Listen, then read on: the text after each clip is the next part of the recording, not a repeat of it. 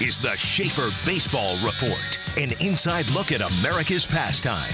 From Little League all the way to the big leagues. Now, here's your host, former Major League infielder Jeff Schaefer.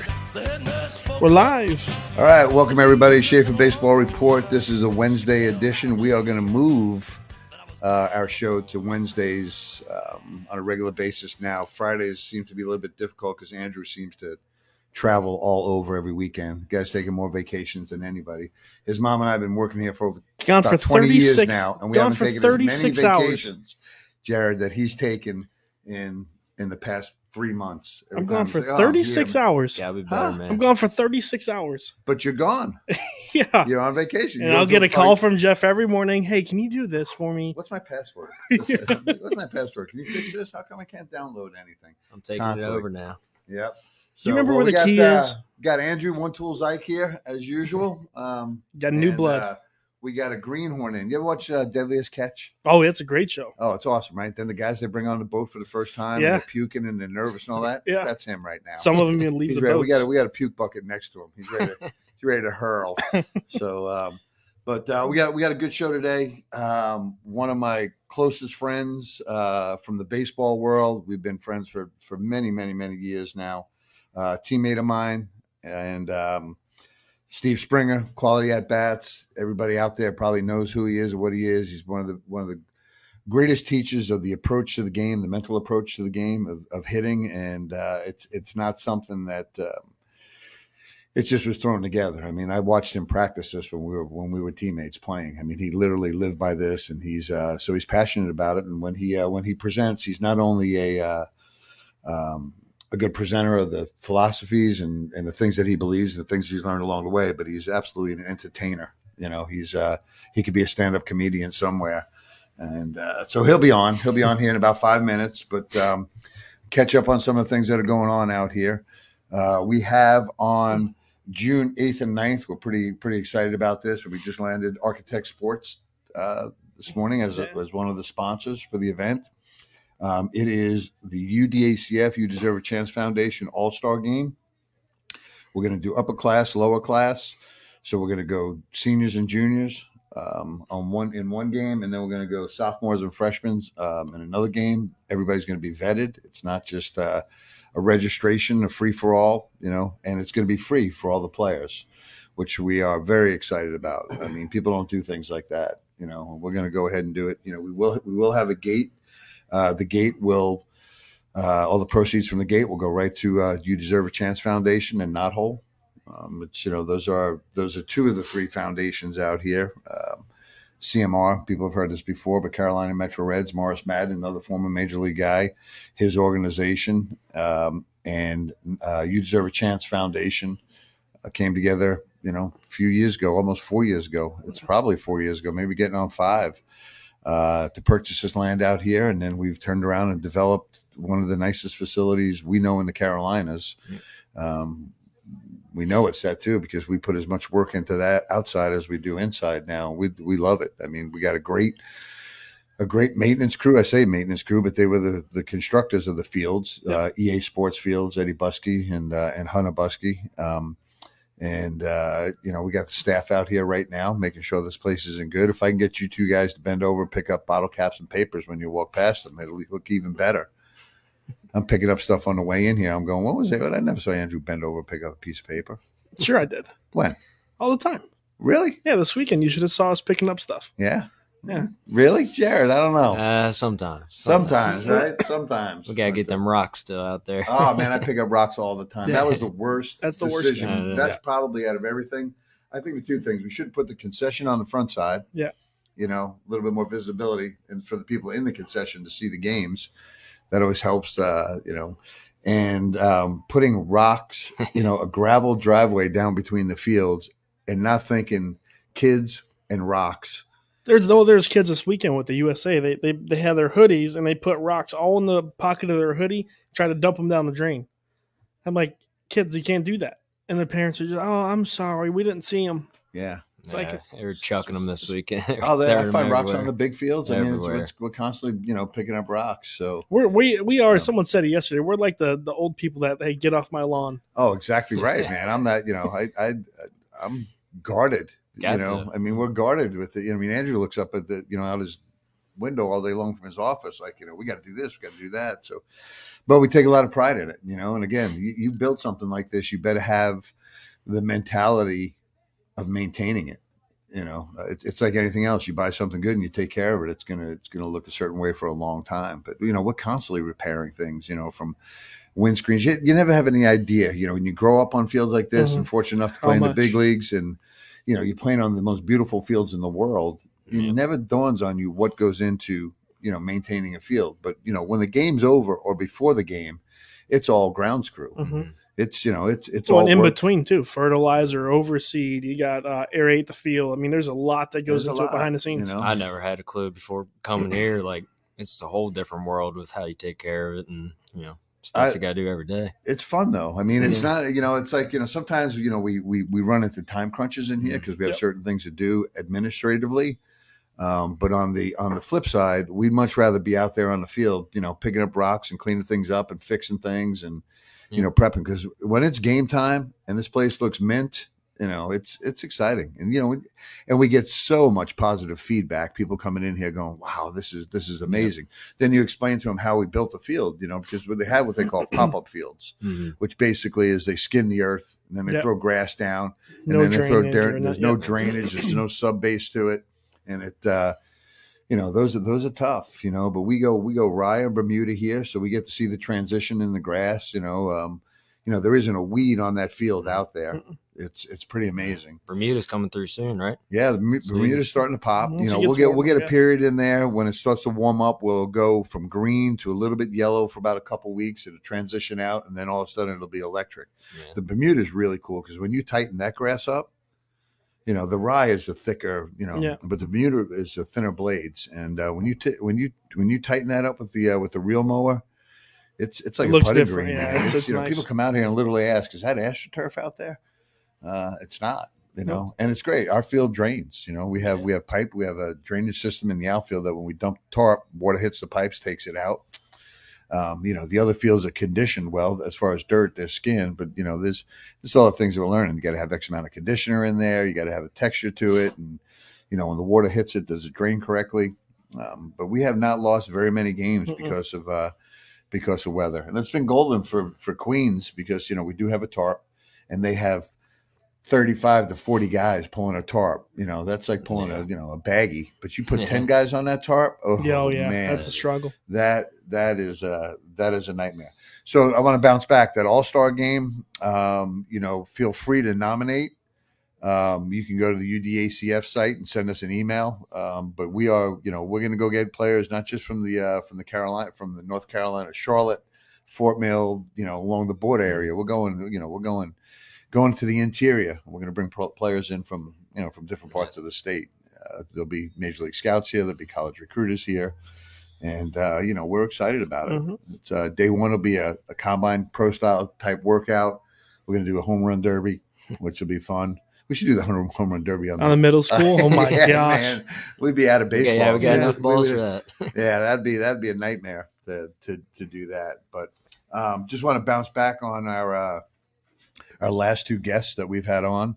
Feedback has been phenomenal. Mhm. Pat Fenson, um, you know, who is the uh, basically the performance coach for uh, the Philadelphia Phillies. You know, he's dealt with more of the minor leaguers than he has with big league guys, but uh, it's been been amazing.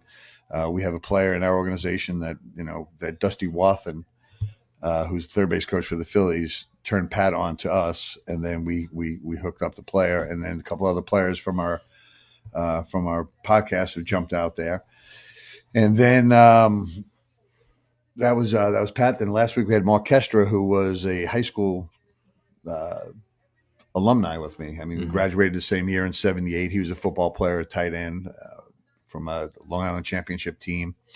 And uh, he's gone on to do some good things in Hollywood, Mhm. but he's also, you know, has athletics in mind the whole time, and he has the uh, The players uh, NIL. the players NIL, which is naming, likeness, and imaging, which is a big to do with college recruiters, uh, not college recruiters, but kids going into college right now with the ability to uh, to generate revenue off of their name, off of their likeness, off of their image, which has been something that's been debated for over 100 years in terms mm-hmm. of the athlete. I mean, you know, everybody, the universities used to make all the money off of the players. Right. And, you know, there's some sad stories out there about, you know, guys that are on scholarship. And even though they're on scholarship, they don't have enough money to feed themselves. Okay. You know, I mean, these are, these are big, strong athletes mm-hmm. that need to eat all the time. And so, um, you know, that's uh, the com.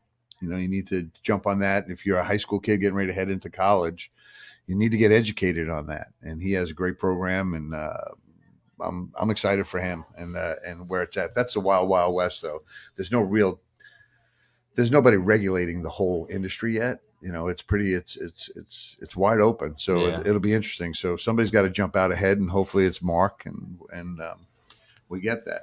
But I do want to go. We'll go to our, our guest now. This is uh this is a special friend. Um, like I said, it's uh, we've known each other uh, since we played together in in Vancouver, and uh, uh, I love him. You know, he's he's a gamer. He's old school. He's now uh, he he scouted for a bunch of years after he got done playing. Then he jumped out and he was he was running all over the country doing his public speaking and and promoting uh, and presenting uh, his quality at bats, which uh, he's dealt with big leaguers, minor leaguers, you know, ten year olds, eleven year olds. I mean, he's got a tremendous following. I remember when he first started to catch fire, we went out to uh, the end the ABCA, and I forget I th- we might have been in Nashville, I think, and um, you know, you're sitting down having you know having beers with Spring or whatever, and having something to eat, and people are coming up to him like he's you know like he's a Hall of Famer, which I tell you he should have been. Uh, but uh, so I want to bring in uh, my good buddy, uh, my good buddy Steve Springer out in California, sitting in his car outside of therapy. He has bad knees. He fell down, fell down the stairs in my house. He claims it's my stairs. I claim it's wine he drank that night. But uh, you know, he didn't. He didn't. He never sued me. So thank God. So, uh, but Spring, it's good seeing you, man, and uh, appreciate you jumping on with us. So, got a couple things that we want to we want to tap into. You know, obviously, you know, you and I have been in this game a long time. We're both uh, we're both in our sixties now. We started playing when we were in our early twenties. Um, Spring spent uh, 14 years in the minor leagues with big league time in between there as well. Uh, 11 of them, believe it or not, in AAA. That's uh, that's got to be that's got to be close to a record. Spring, did you ever look at that and see anybody else that spent that much time in AAA? Well, I don't know, but I, I think there might have been a couple guys, but you know, Yeah. it, it, it is what it is, man. I feel blessed to say I got two hits in each league, and you know, Yep. you, you- when Jeff Schaefer wants you on his show, bro, you get on his show. So That's right. So yeah, so uh, spring, you got to tell me we were we were in Vancouver, and uh, you know, uh, listen, you know, the quality of bats thing, he lived it. There's no doubt about it. Was Tommy McCraw? Um, yeah, was his his hitting coach when he was with the Mets. He was drafted by the Mets and spent most of his career in that organization. And um, we had we used to have like little cassette tape players, not even not even DVDs or CDs or anything like that. And he had a little aluminum headset with the foam ears on it, and he would you know he he spent time with Tommy, and they talked about his approach and his hitting. And Spring at that time was smart enough to to tape it and. Um, you know, he lived it and he modified off of it. And it was, so it's not something you see these guys coming out there that, you know, I, I call them like social media gurus, you know, they go ahead and they look at everybody else's video and then they create their own little thing and they try to, they try to market it. You know, Spring grinded this out and was, was passing that message long before it took off and, and started to provide, uh, uh, his wife's scholarship, which he claims that Terry's on all the time. So he's got to do a lot of different things. But, um, so I want, I want to jump out. Huh? it, it's a D three scholarship. You know, that's what she tells me.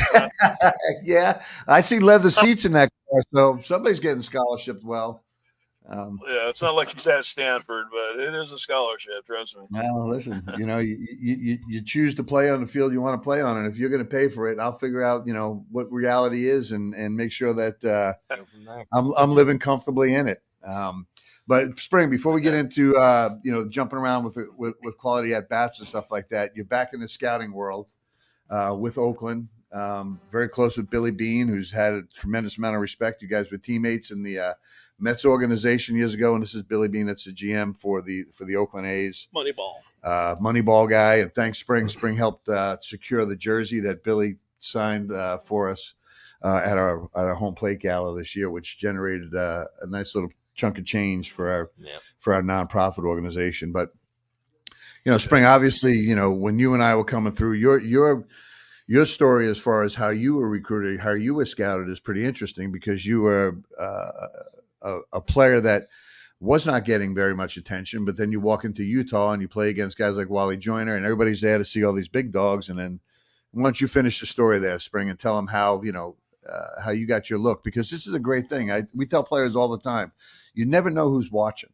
I don't care what level you're at or what you're doing, you know. And I know that Spring, and I know his confidence. You know, he always believed that he was a good player, but you know, sometimes you know the guys that deserve opportunities don't get opportunities. You know, and the guys that that you know that are getting opportunities really don't deserve it because they don't have the approach to the game or, or, or built for the next level. But Spring, tell us the story about going into Utah and then, uh, you know, the draft because Spring had a brother that was pretty good too. Okay. So.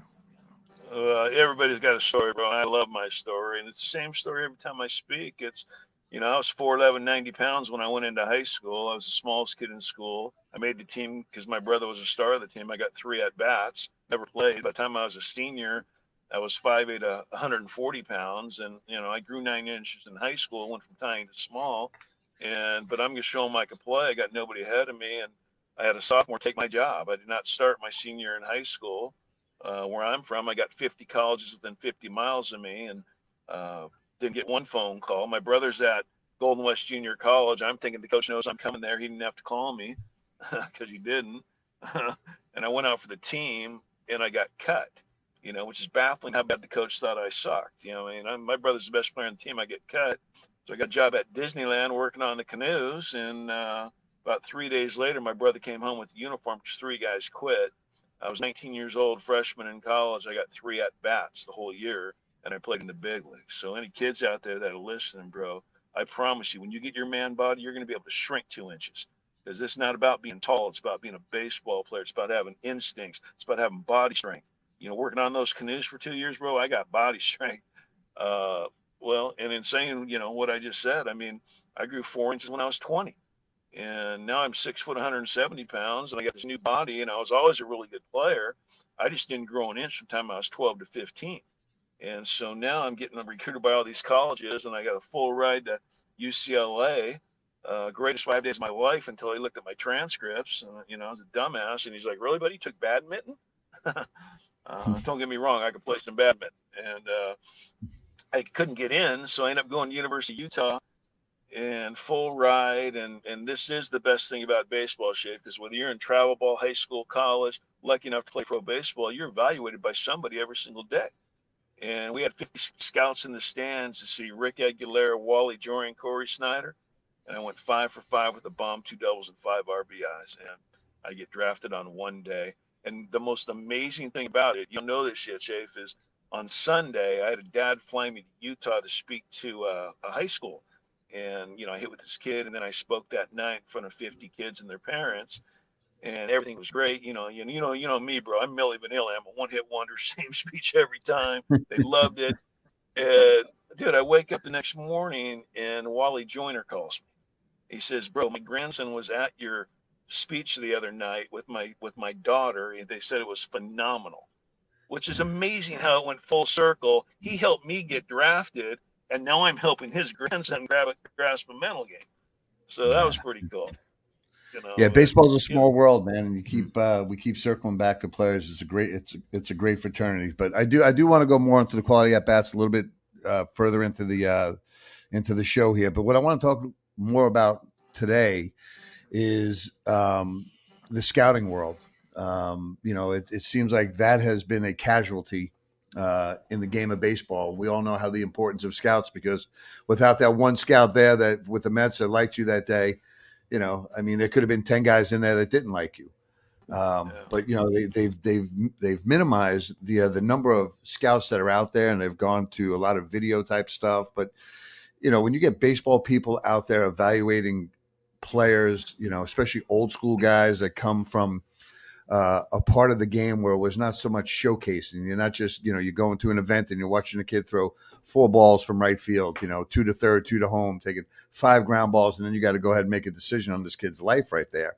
You know, we had it was it was it was you know, especially when I got to Maryland, I mean, we had a guy by the name of Dick Bowie that signed me, and I'll never forget, you know, Dick Bowie forever because he changed my life. But he would show up every day for batting practice in infield. He wasn't just showing up for these combines. I mean, he was watching how I handled myself in between innings, you know, how I handled myself during infield. Was I working? Was I jerking around? You know, and uh, again, I was like Spring. I was not a big kid at all, you know, but, you know, these guys lock in and these guys that have the artist eye for the game, right? We talk about people that can go into an art gallery and say, that's a beautiful painting. And that's, you know, I go into an art gallery and I tell Amanda, I can paint that. and it's a Picasso. Like, give me some, give me some paint, you know, whatever right? But there, you know, there's people in there that obviously understand art. It's the same thing with baseball. There are good evaluators in the game. There are good people that that you know that that see into the player and, and see things even on the player's worst day. They see good baseball players.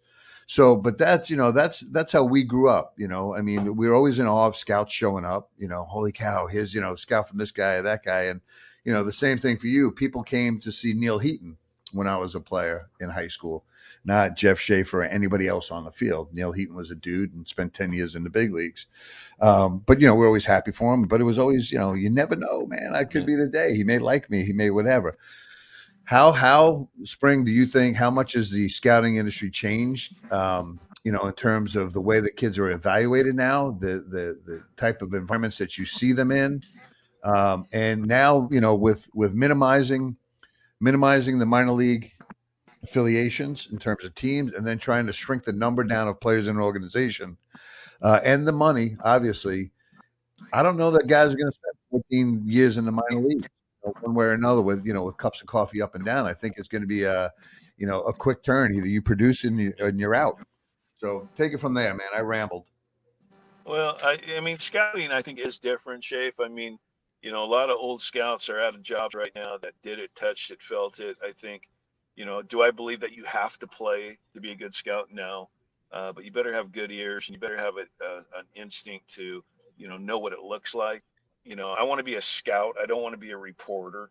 You know, and I think that a lot of these young guys that you know, you know, are just analytics only. They're reporters, and and I want to be a scout. I don't, I don't want to ever take the gut out of what I see you know, because when you know, I, I believe that I have a gut. I know when somebody's a good guy, bad guy, or or knows what he's talking about, or doesn't know what he's talking about. It's a gut feel, and it seems like scouting's taken away the gut, and we're so showcase oriented right now, and it, it's not about playing the game. It's not about creating instincts with these kids. It's about you know seeing if they how hard they can throw, uh, how, what's their exit velocity, what's their angles. You know, you know. I mean, for me, I, I I'm sure analytics is, is important but for me, it's not in the one hole, and it's certainly not in the one hole, two hole, and three hole like I believe some some of them have it. And and if it was all about analytics, and why isn't every team great? Because they all got the same information. It still comes down to coaching and scouting and getting that player to show up the right player. What I feel I teach and other mental coaches teach, what you taught. Uh, but I just feel that you know don't you know when you talk to college coaches, what's the the number one thing that they realize when they just sign some guy that has tools that they don't know how to play the game. And right. we got to learn how to play the game, man. We got to, we got, it's, you know, when I was scouting with the Diamondbacks, I was a national guy and I'd see the top three rounders, but I had to vote on all 50 rounds. And I promise you, every single player that was talked about, I said, how is this guy's instincts? And if he fudged this much without saying good, I had a hard time voting for the kid. It's hard enough playing in the big leagues with instincts. If you don't have them, bro, stop dreaming about playing in the big leagues. If you can't play defense, stop dreaming about playing in the big leagues. Uh, because when you're a good defender, what's that do? It, it, gives your bat extra opportunities to catch up. Do you think you're a big leaguer, Shafe, if you weren't a plus defender? Not a chance. Not no, a shot. Not a chance. Not a shot. No. No. And, and this is why every other time you want to go hit and, and get a good exit velocity off your T flips, go work on your defense. Go get a new body. Go get some body strength. Get in the weight room. You know, if I don't lift, if I don't work on the canoes for two years, there's no way I'd play in the big leagues. Because I, I, it's, uh, it's, it's, it's, a, it's a, a huge piece of our conversation. It's a huge piece of our conversation with a lot of kids about, you know, it's just not about, you know, like you said, everybody wants to go get batting lessons. There's a million hitting coaches across the, you know, I mean, go on, go on social media and you'll see everybody that thinks they're a, you know, a genius or they're trying to reinvent the, uh, the way they hit.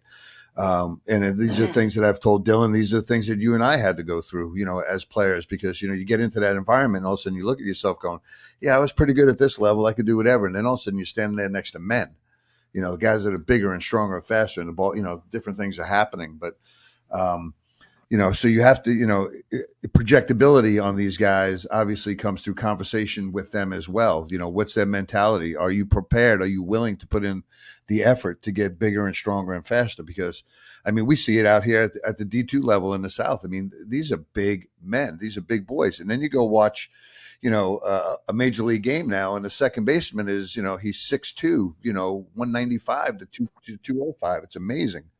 Um, so it, it's critical in terms of, you know, your game is not just you know the tools of the game. I mean, it's it, it, everything's a tool, right? Your mm-hmm. physical is a tool, no doubt about it. But I'm telling in terms of what, what's graded on the five tools.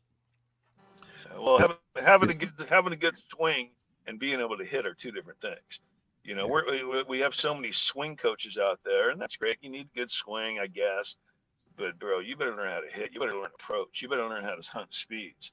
You know, I'm a huge believer in sitting on speeds, man. I, I think it's way it's is it easier to hit one pitch when you know it's coming or three and you don't. And if you're trying to hit the fastball curveball side of changeup oh oh, bro, you're you're you're two strike hitting the whole at bat. I'm mm-hmm. not trying to hit 94 and 79 at the same time. It's hard to do. Clint Hurdle said it on the MLB channel I was listening, he was so right. It's really, really hard at 94 and 79 at the same time. Well, why would I want to until I get two strikes? So there's just so much more than than uh, showcasing your tools. If you can't play the game, if you, if you can't play both sides of the ball, you know who I, I know who I could tell right away if you're a good baseball player, if you're a good base runner, right? Mm-hmm. If you can run the bases, bro, you're usually a pretty good base runner because you have instincts. And it's like I said, man. I mean, if you don't have instincts, stop dreaming about playing the big leagues. And when I go speak, I talk about, you know, you tell me you want to be a big leaguer. The next time you watch a major league baseball game, Stop watching it like you're a fan. Watch it like you're going to get in that bat. Start thinking with the pitcher. See what he, you know. What do you think he's going to throw here? And God, now all of a sudden we're creating those instincts to play the game and and getting great at playing every day like it's opening day. And I don't give a crap load about me. And you know, I, I always go back to you know I can't talk hitting shape without going straight to the mental side and, and straight mm-hmm. to the compete. You know, and, and you know when you scout it, you know how do you how do you scout it? Well, I could scout it. I mean, I because I got a database of 14 years in the minor leagues, and oh, this guy reminds me of Shea. Oh, this guy reminds me of, of Keith Miller or whoever, you know. Mm-hmm. And when you get that database and you start thinking about, you know, what's right, what's wrong. Sometimes I learn from what not to do, not just what to do, what not to do. I was, I'm going to do that. You know, so it's just, so you know, so you know, you want to talk talk about a little bit about you know the approach. It's it's it's tough to get a kid, a kid, a young kid, an immature kid, you know, he may be a high school, he may physically look like a man, whatever, but the mind is not, is to is to take an approach and to sit on off speed. You know what I mean? I mean, you got if you're watching the pattern of the pitches, and this is something that Edgar Martinez was phenomenal at, and was fortunate to play three years with Edgar. You know, as he watched every single hitter that went to the plate before him, and then he watched every single hitter that went to the plate after him, and then he would he would accumulate his data and say, okay, in these scenarios, you know, you're going to get this type of pitch, and had, and Edgar was the best at sitting on those things and and uh, and, and going forward. But it, it is difficult to get a kid to go because you know we did it growing up, man. Like, okay, I'm gonna look for a curveball, and the one time you look for the curveball, the guy throws a freaking cherry down the dish, you know, fastball, and you take it, and you're like mad at yourself now, and you stay off of yeah. the uh, the approach of off speed again. Um, so it's you know it, it is what? a difficult process, and it comes with maturity though also, and it comes with a lot of ABs along the way where you have to, you know, that's the difference between pro ball, and college, and all these other things is you don't get as many at bats as we got in a season that we could go ahead and we could you know we could sit for you know on certain things and do certain things for a period of time and start to trust the fact that now we have the information now we have the ability to do this just got to buy into it that's the toughest part anything it, it, buying into it is you know in an immature mind is is is not easy but you know what? Information like spring gives us um, to every level. I mean it's it's like anything else. If you tell your kid to clean his room long enough eventually he's going to clean his room you know? Um, it's, it's, you have to you, you know you have to keep, you have to keep educating these guys. Go ahead spring. Well it, it's i always want kids to sit sit on the fastball until it's time not to you know, you tell me you smoke a ball your first at bat for a bomb or a double. Let's say you're in high school and above, and you're up next at bat with orange on second, third. You think two out of three can be fastball or off speed? It's going to be off speed. So why am I saying fastball? You're looking for something you're not going to get. And my analogy is how can we hit the breaking ball machine in the cage and it turns invisible during the game? Because we know it's coming in the cage. And this is why you watch the game, you watch the pitcher, and, and you sit on something you're going to get, not what you want to hit. I always wanted to hit a middle line fastball. I get runners in scoring position. I, I, I would only see it when it was under my chin, you know, because they knew that, you know, the breaking ball would give me problems. And once I started sitting on off speed, and and trust me, like I said, I'm always I went six thousand at bats hunting that fastball until it's time not to. And I, I, I truly believe that you know how do you hit a breaking ball? You you look for it. You zone up. You load late. I knew the plate was right in front of me. In my mind, I bring back by the catcher. I'm timing 78, not 98. And if he throws me a fastball, big deal. It's one pitch. We all know umpires suck. You might call it a ball. You know, and that's just, that's another story. I mean, and I don't mean to come off as holier now because I got kicked out of a 12 year old All Star game. Was- Yeah. Dude, I, Shape, I, I say, could you try not to be a factor in the game, please? And he kicked me out.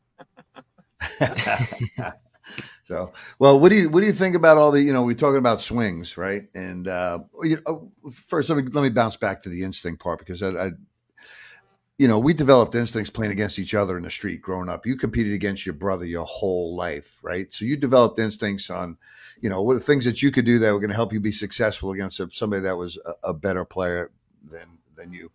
We, you know, the two things that we that we don't see and that we that I used to see, you know, or I knew that we did growing up was we had instincts and we understood how to play the game. You know, we knew where to be on the field. We knew in the, we knew situations. Like you don't see guys understanding situations now. You know, you know, where are we? How many outs are there? Are you in scoring position? Are you going to go from first to third? Are you going to make the third the first out at third? You know, you know, are you looking for a for a dirt ball or a pass ball? There's anticipation and instincts.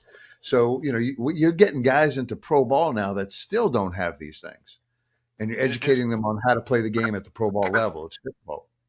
Dude, one of my biggest pet peeve or my biggest thing that drives me nuts. I'm in a tight game, one nothing game, and I got everybody on one side of the field, and the guy does not try and hit a missile to the right side if he's mm-hmm. right-handed. That, that, if you'd shift on me, and you, we would hit 600. Yeah. You know, I, I just don't get it. Like we somewhere along the line, we've lost track of what it's all about, and what it's all about is winning the game. It's not about me getting three hits today.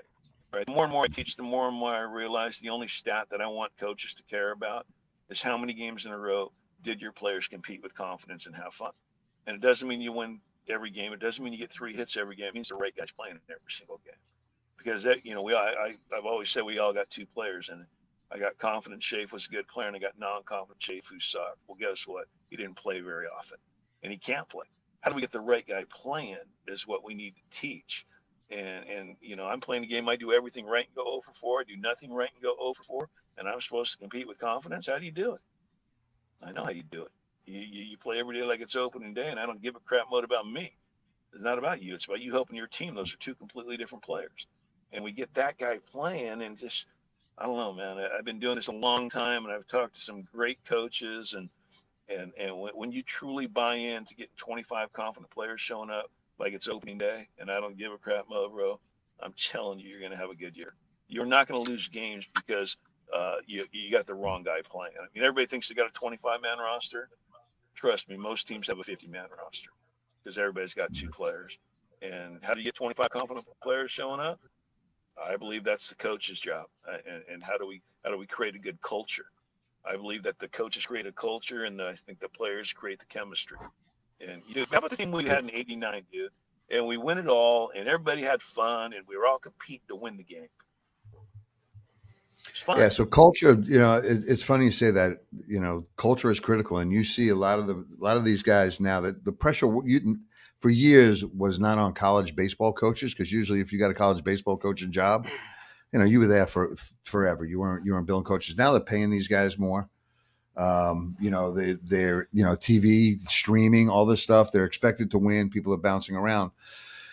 And there's pressures on these guys and some of them you know don't have the experiences. And i don't say this in a negative way because we spring and i were best you know fortunate. We both played 14 years. Um, you know we both had time in the big leagues.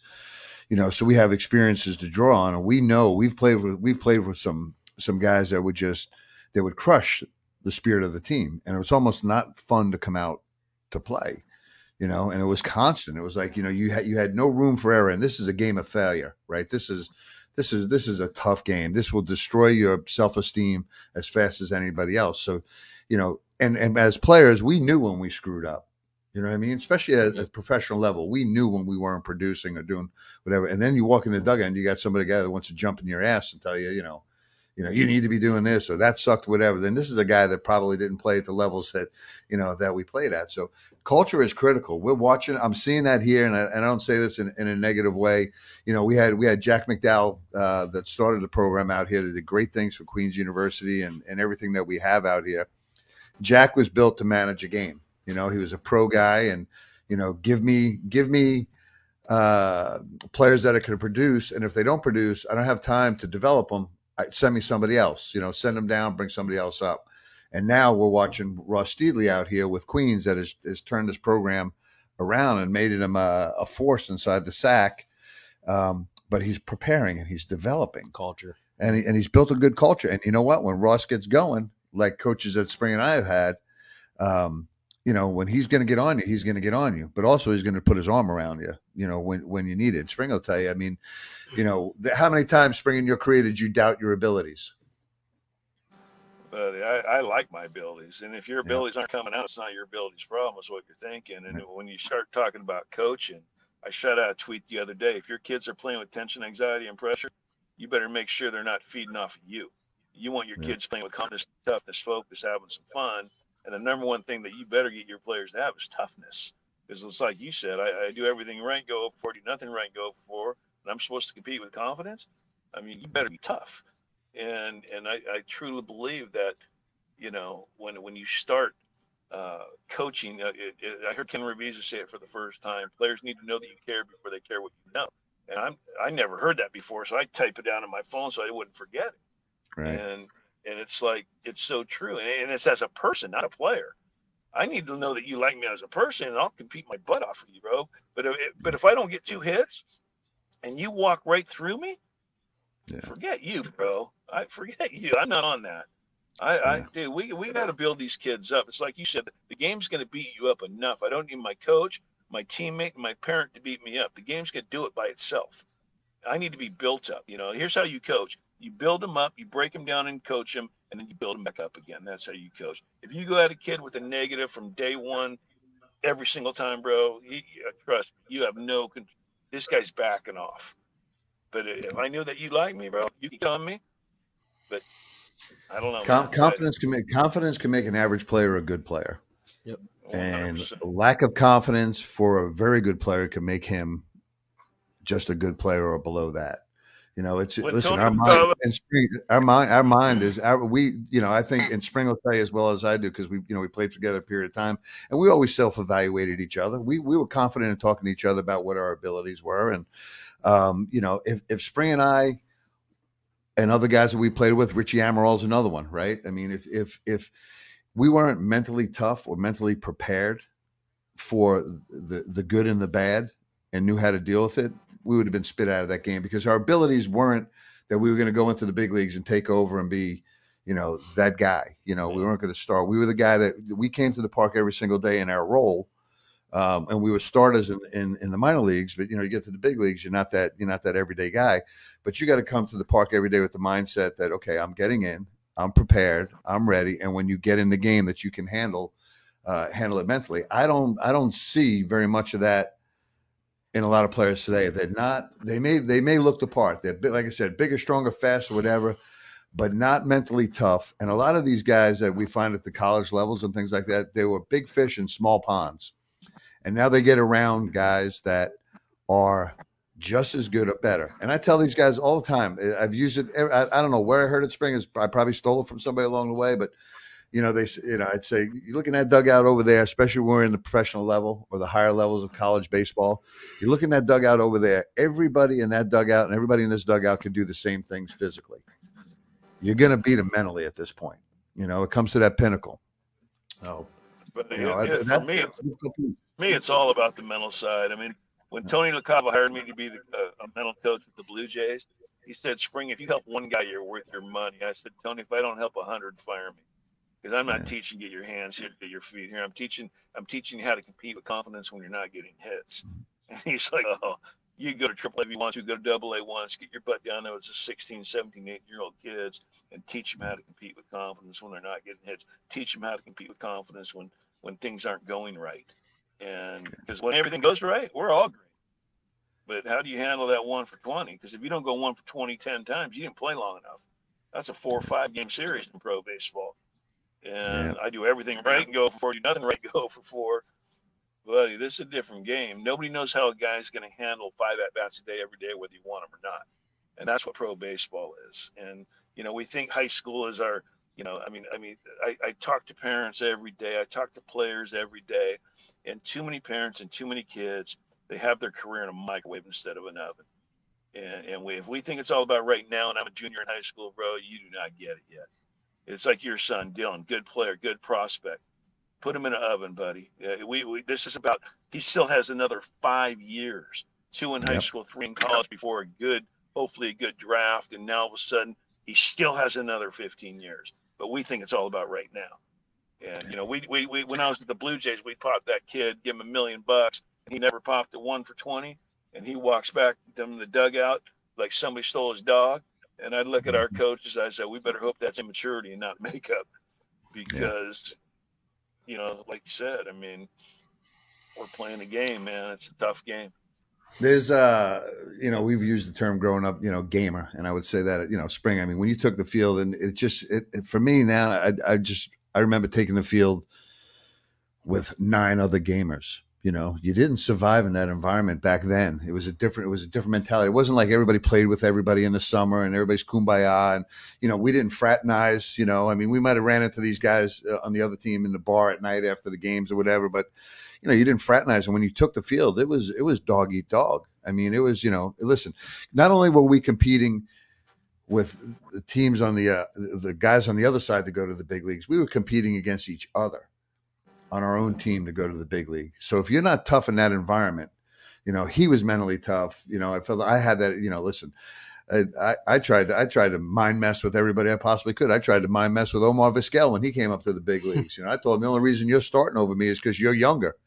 He got 11 gold gloves and I'm here, you know, sitting in a studio in North Carolina working every day still. But fortunately know, with us, yeah, especially with you guys, you know, I mean, it's, uh, it's a bonus but it's uh, it, it is critical. It is it is so important that you know that kids develop their mental approach to this game as well as they do their skill set right now. And the younger that you can do that the quicker success you'll have and the better opportunities you'll get. Instead of like spring saying i mean you know you get into these environments you you are gonna hit a slump. There's no doubt about it. You get six 600 at bats in a year you know, it's not going to be a golden 600. I mean, if you hit 350, you know, somewhere in there, you weren't, you weren't you know, yep. you weren't yourself. It's and uh, and how do you compete and how do you grind and how do you yeah and, and it, it's amazing how it, it, it, it's coming around now like you and and and Ken and some of these other guys that that you know jumped out in the forefront and was uh, helping educate these guys but people didn't like to hear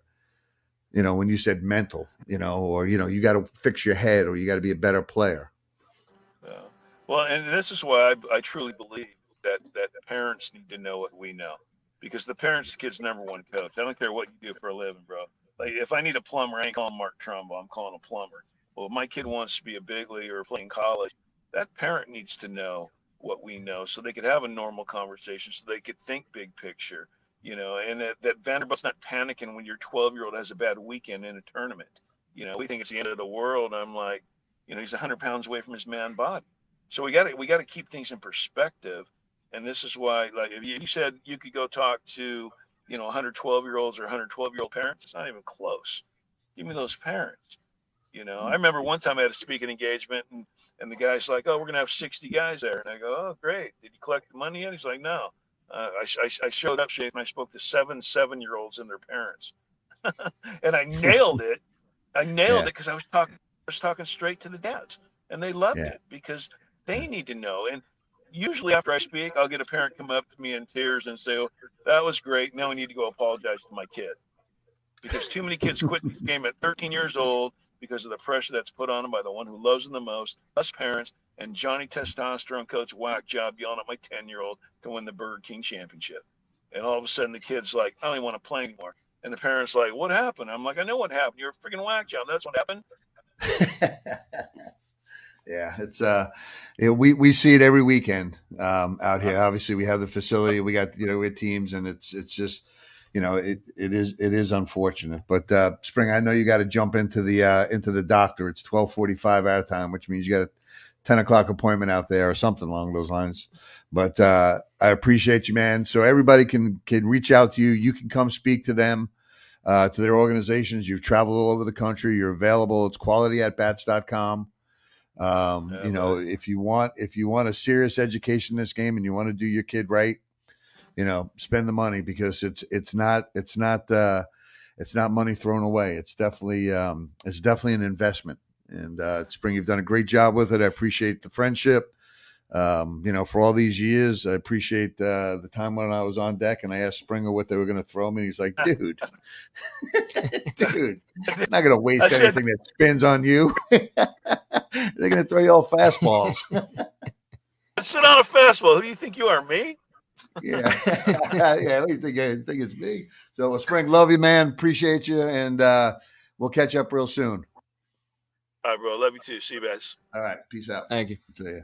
So yeah, golden golden stuff there. I mean, he's been doing it for I don't. I mean, he grinded it out for so many years, and you know, just and he's a self promoter. He Yep. he hustles. You know, it's Mhm. not like uh, you know, it's just you know a marquee ticket. You know that you can go to a concert or something like that. I mean, he's he'll call and find around. But if you have an organization that you know you want to provide your kids with something legit Mhm. um, and and and a a viable, usable tool almost immediately. Uh, the younger you do it, the better off you're going to be. Mhm. You know, if these kids can start thinking the right way on the baseball field instead of just playing a certain way, you know, just roll it out and you know what happens happens. It's not. It's it's tremendous. Uh, tremendous tool. I mean, it's. I think that was my probably.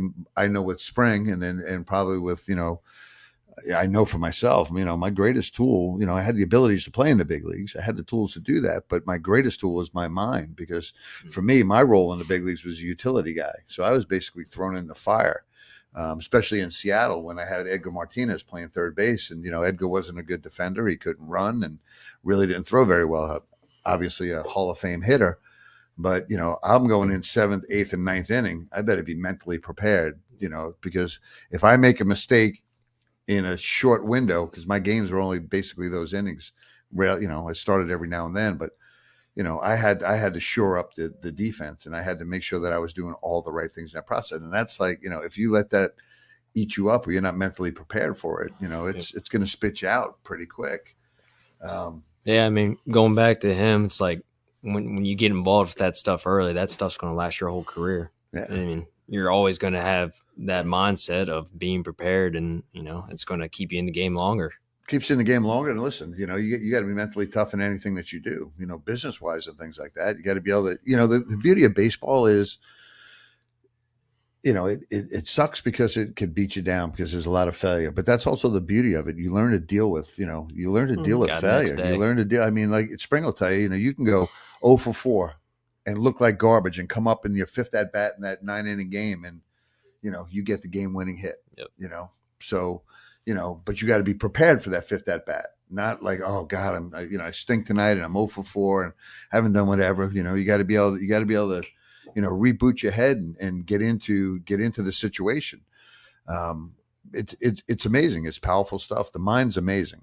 You know we talk about it when we're hitting you know? It's just uh you know how you know even on the physical side you know if, if you're flying out your brain tells you the ball's going over there so you reach out and you roll over and you do certain things you know so there's a there's a discipline there's a discipline to being you know in the right place on a cutoff and not just floating somewhere. Um, understanding when you got to run a double cut understanding the situation you know like do i you know do i take the extra base right now and put my team in jeopardy or do i sit back and stay at second instead of going to third? I'm still in scoring position. There's Yeah. you know, there's so many parts of the game that are thought through, and that's that's the amazing part about this game. You know how many scenarios there are in a nine inning baseball game? This is a great number. Andrew's heard this before. What do you guess, Jared? What would your guess be? Different scenarios that could take place in a nine inning baseball game. It's got to be way up there. That's a crazy number. Put a guess. Come on, Queens. Say 900. 900. Try So- 12 million. Try 12 million different things that can happen. That's insane. That that number blows me away. Yeah. It blows me away. You Twelve think- million. Twelve, yeah. Wow. You know, it could be anything from a ball, you know, line drive that hits a rubber. What's the ruling on that? Uh, I mean, you, And you go Jeff's through- just figured out all 12 million. He stood up for, listen, for four months I'm a straight. guru. Oh yeah, I, I got the whole thing. I wrote, the, you know, I, I, I listed them all out for somebody one day. It did it over lunch. That's how good I am.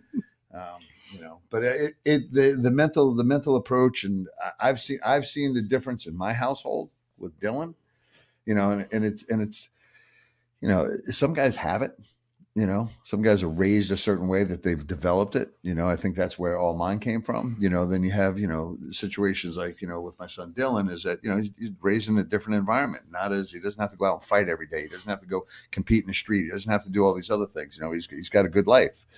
So they don't have this, this, this, this toughness. Now he's a competitor and he'll tear your head off, you know, but you harness it and prepare for all the details of the game. I mean, everything is one pitch, right? You got to be mentally there for every single pitch. So I think one of the greatest compliments I ever got as a player uh, was from a guy that I played with for three years in, in the big league, Matty Sinatra. And he said, The three years that I've played with you, I've never seen you take a play off mentally. But I knew, you know, physically, I was good enough to be there, but physically, I wasn't the greatest player on the, you know, so mentally, I better be as good as anybody else out there. Um, but uh, what else, Andrew? We got anything else going on? That uh, Uh, well, we got USA 11U tournament this weekend at the Tuck. yep, we had one Uh, last weekend. Had one last weekend. I didn't a lot of realize that was um, uh, Landon Powell's son's team. I Yeah. didn't realize that Holden was here and Allie was here. Yeah, I mean, I- Allie came up to me on uh, Yeah. on Sunday. I didn't even recognize her because Yeah. she's all baseballed out and stuff. Yeah. So no, but I mean, they, they ended up winning. That team ended up winning it. So he's a good little pa- player. yeah, I heard they had some some some decent players Yeah. on that team, Yeah, right? they did. Yeah, they So did. we had we had teams come in from Boston and Mississippi Boston, Mississippi, and the Carolinas and the last weekend. Carolinas last This week. so- weekend's primarily just Carolinas. So yeah. Yeah. So it was uh it was, it was fun. I mean, th- those kids that came down from Boston, they were as white as that jersey up there. They're Yeah, pasty yep. white, man. They needed some sun. you know. Um, but they had some decent players. yeah, you they know, did. that, Boston you know, had some good players. you know, the I only think- difference I saw, like when they when they went down by a couple of runs, it was more of like they didn't know how to respond. This is their first tournament. This is their Right. first time together, so they didn't know how to respond when they when they face that adversity. So that's that's really the difference between the teams. Um, but no, that that Supreme team was they were legit. They had five or six really good Mhm. players. That's I think good. there are 11 new teams back this weekend Yeah, too. they have eleven new team. Paul Seaman in the comments says, "I'd love to see USA baseball do more on the mental side. Uh, it's not part of the certification, not addressed much in the trials and national team process. We are working on something with the NTIS with We are. Longero, um, Steve Springer, Trotsky, Yep. getting some of those guys involved. So there is uh, some stuff going on. yeah, on. we've had we've had good conversations with USA Baseball, and uh, listen, we we've been doing it for over ten years with them, and it's it, it's it's very special to Andrew and I. You know, it's it's again we say it all the time. It's it's the one place that your your your check doesn't uh, you know get you a spot on the team. Your check gets you an opportunity to to play, and you get around other players that that um, you always got to put yourself in a situation where you you're gauging yourself against the next guy. Um, so when you just see the same pool every weekend that you're competing against, it's uh, you know it's, um, but it's uh, you know the mental the mental approach. We we are talking with USA Baseball about making more of an informational developmental piece in the process of the games that are played at the NTIS. Yep. So uh, hopefully we we put that together with them this year. It's critical. You know the value of this stuff uh, you know you can't really put a dollar price on it. I mean, it's if it's something that you learn and you and it's going to help you succeed for the rest of your life, it's invaluable. Yep. So, but uh, so yeah, so we got the we got the tournaments going on. Queens is doing well. yeah, we're, Queens we're doing great. excited. They're on, you know, they're on a good they- turn now. At a conference, they need to you know be a little bit Big wins, a little bit better. But On the road uh, today in against- conference, they're you know they're right there, man. I think they're third in the conference. Yep. It'd be nice Yep. to see these guys step into the playoffs and. uh you know, when you get in the playoffs, we know that anything can happen. So, Never um, know. Yeah, it's We're, we're, exciting. we're almost a month away from what I don't know. Wow. golf tournament. Oh, the golf tournament. almost yeah, a month. Yeah. almost a month away. I thought you were gonna say my birthday. Yeah. yeah, No. the golf tournament's big, big fun, man. We almost sold out on that thing. Hal. I mean, we're, technically we're sold out. I mean, we're at the number we've been in the past where we've been sold out, but um, we still are looking for sponsors. it's a lot of Yeah. fun. You it's tell a lot of Shafe fun. about that sponsor yesterday, Which one? long drive. Oh, and I'll tell them after Yeah. because that's not official yet. But Yeah. that that'd be pretty cool That's- if we get that. So, okay, all right. So good. Now, I, now I got something to look forward Yep. to. Andrew's information on the uh, on that. Uh, again, we'll start to uh, we're doing our, our home plate gala meetings. We're starting that up. That is what is it? November fourth. Uh, fourth. That is a fourth. November 4th is a Friday night, first Friday night in November.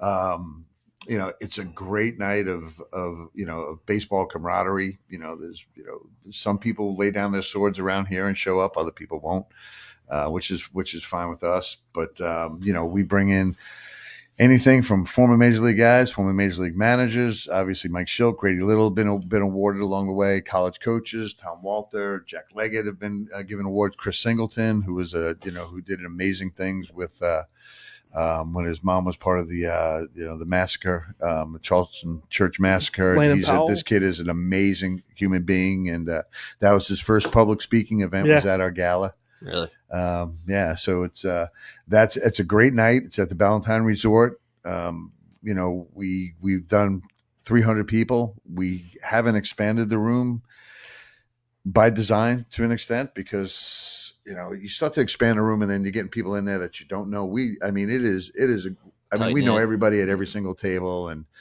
uh, it, it really is. A, it's a special event. I've had my college teammates show up in there. I've had you know former teammates in pro ball show up there. I got high school guys coming up. Um, it's uh, it's a lot of fun, and we raise money for You Deserve a Chance Foundation, so we can provide opportunity and experiences for for kids that just are not going to get it. Yep. Um, we've you know we we have a scholarship player out here that Mhm. uh, UDACF to Chuck. Yep. Um, you know this year he needed it, and you know his family was it wasn't going to work financially. Queens isn't a cheap university, and uh, so you know we we we assisted there. We've uh, we've helped so many other people in different areas. Uh, you know, it started off just kind of doing it to keep kids in the game, and now Mhm. we realize that um, you know there's a lot of other things that we can touch. You know, we've done things in Colombia, South South America. We've done things down in Arkansas. Um, you know, we have a network of people that you know that you know that they're doing the same thing that we're doing, or easy, even more closely, They're doing a lot of things that Morris Madden's doing with Mhm. CMR Yeah. Um, that uh, you know they need the assistance. So whether it's equipment, whether it's money, whether it's whatever, and we tell players out there all the time, man. It's you know if you're a good player and you want to be in an organization, I mean, obviously CBC has access to you know doing those things with UDACF, and you know we scholarship players on every single team that we have here um, through UDACF. Um, we've helped out players in other organizations as well. Uh, you know, um, we have made some mistakes along the way when we've, you know, somebody comes in the office and says, "Hey, you know, we need some help and this and that," but then they pull up and they got, you know, thousand dollar rims on their freaking Beamer. It's like, you know, that doesn't play real well. Yeah. Uh, but so that's so that's the UDACF piece. Yep. Obviously, if you have not been out to Knothole, you got to come out and see it because everything is popping now. You know, when the when the grass when the grass turns green in the common area, this place is going to look really Oh, yeah. good. And when you come out here, leave the rocks alone on Yeah, the don't touch the rocks. My back is so sore from bending over. Should charge everyone a dollar a rock they move. Yeah, they wouldn't touch them, would they? no, they would. They wouldn't touch the rocks then. But we're finding them all over the place. Um, lights again. I want to. We want to thank the Knights, uh, Charlotte Knights, AAA affiliate for the Chicago White Sox. That uh, they're putting a whole new lighting system in at their facility, going to the LEDs and the laser show and all that other stuff, and uh, and donated the stanchions, the the hats, and the bulbs uh, to us. So we're in the process of. They're actually are they cutting a conduit out there today? Mhm. Yep. Yeah, they're running like another conduit to the other field uh, today, but hopefully by end of May, um, you know, this place is lit up and it'll be it'll be a different world. It'll be cool if you're on a plane flying over the top and the lights are on. it, yeah. Yeah, we should Yeah. book a flight just so we can get the pictures. Yeah, where, where are we going to book it to? Mm. What casino are we going to first? Because we got to go somewhere. Go to come Cherokee. back. We, go Cherokee, and then we yeah, there's a lot of We're going to fly Yeah. to Cherokee. Why not? The little planes don't fly over the top. We only get big planes over the top. Yeah, we'll figure it out. Yeah, let's go to like Vegas or something. Let's do let's do that route. Um, might So- be able to crank up them speakers too, hearing from the plane. Speakers are dude, awesome those still. speakers, like I, you know, those are too loud for this old man. I know. You know, I mean, Get I'm, your I'm- hearing aid I mean, I'm going. trying to talk to uh, Chris Anderson from Belmont Abbey and Ross yesterday, and I'm like, we're screaming at each other, and uh, you know, but it's again, those speakers were donated, Donate, so yeah. I mean, there's everything out here has been through through nonprofit. It's amazing. Um, hopefully, when people come out, if when you do come out, you know, we have what do you call those those QR codes? QR codes. Yeah. We have QR codes around the thing, and you can find out the you know the history of this place. Um, On the signs. yeah, you know, and you- you know, can read about it and understand. You know, people come in here and they and they complain about gates and stuff like that. Now, if it's you trip, it's a different story, but we get a percentage that goes to the knothole of the gate. But if we're running our event and you're paying a gate, this gate isn't going in somebody's pocket. This gate is going back into the facility to, to to keep it the way it is. It's going back into the facility to do the programming that we have going on with CMR as far as uh, you know the reading writing programs and the uh, the SAT preps and the financial literacy program. Yep. Uh, you know, this, so that you know this money is going in places that are good. Yep. So, you know, don't rip the person there going, "Ah, man, I'm paying a gate again." You know, and the cost of everything has gone up. Cost of umpires have gone up. Cost of facilities. Umpires gone have up. gone way up. Baseballs are out of control. You, you, Great. you, Yeah. you found baseballs for us at a Blems that Yeah, I mean it's still forty four, which is compared Crazy to what it was, price, almost eighty dollars, Yeah. eighty dollars a case, eighty dollars a dozen. ball. I mean it's 80 90 dollars a buzz, Yeah. dozen now. You see these balls fly over the fence, man. I cringe. Yeah. You know, it's like, well, Put your goes- boots on Goes, and- there goes eight dollars. There goes Yeah. eight. You start, you know, you start doing that all over the place, and it's uh, it adds up. But so you know, it's a big part of it. Um, I think we kind of covered everything we need to cover this Yeah. week, right? Yep. Uh, we have uh, we have Ali Faber getting ready to uh, come out with us, and she's the stretch lady. She's another one that's worked on. Dylan's like our guinea pig. We send Dylan everywhere, twist him up, stretch him up, work on the head, you know, work on all this other stuff. Um, and then Alan Tyson from Architect Sports, who we we we they are great supporters of everything we've done out here for UDACF to Knot Hole to uh, to our All Star game. Um, you know, they they're always involved. Alan Tyson was the trainer when I was in AAA in '93 Really? and uh, he had a uh, like a Tom Selleck mustache, and um, and it's fun. Shows you your know. age when you say that.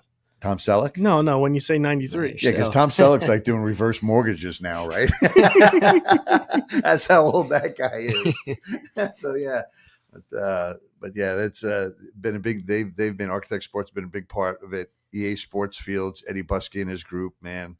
You know, if you're looking to have fields worked on, things done, these That's guys the are guy. amazing. And you're in Yep. this area, and he does not advertise, doesn't market. I mean, that's and he's one of those guys that's so good that you know it's word of mouth. Who built your field? Who built your field? You know, and uh, you know the maintenance and the crew that's out here. They've they've been amazing. Uh, Yep. Blast Motion, Todd Friedman and that group. They've been you know a big part of everything that's going on. And there's so many other people that are involved out here that don't want the you know don't want the attention. Um, it's it's it's amazing. I mean, we have million dollar donors out here that Yep. just listen. You you guys are doing the right thing, and uh, you know keep it up, and you know we'll we'll stay on track with you. So it's it's been it's been amazing. It's a good piece for us to you know to have incorporated. You know, it, it fits well with USA Baseball Yeah. in terms of you know the brand and the missions and all that other stuff. Yeah. So, but um, I'm done, man. You done? I'm done. You guys done? All Jared, good. we appreciate it, man. Yeah, thank you for know, having me. you- First you timer. interjected a little bit, so we you know we know we got a go to guy. Yeah. We need we need that guy that when I get a chance to go on vacation, which is once every few years, right? You know that uh, that can just run the, The show. last We don't three have to be- weeks. Last three. March is my March is my month. March is my month. I got to run in March. Otherwise, I have, we haven't had this opportunity in the past because we have the younger teams. We don't have the younger teams Right. now. Yeah, that's true. You know, so it's you know, and now I get to go, you know, do different things and get away for a little bit because once school ball's over, it's It's a grind. Go It's, time. it's crazy, man. It's crazy, but much rather be doing this than anything else. So we appreciate everybody. So listen, NIL, the the players NIL. Dot com, the players dot com. If you're a high school player getting ready to go into college, if you're a parent that have kids going into college, you need to jump on that website. You need to do the research. You need to reach out to Mark Kestra and get educated because there's, you know, it may some for some it's going to be a substantial amount, but I think for everybody there's going to be an opportunity to make some money. And Why not? listen, you know, baseball is not full rides.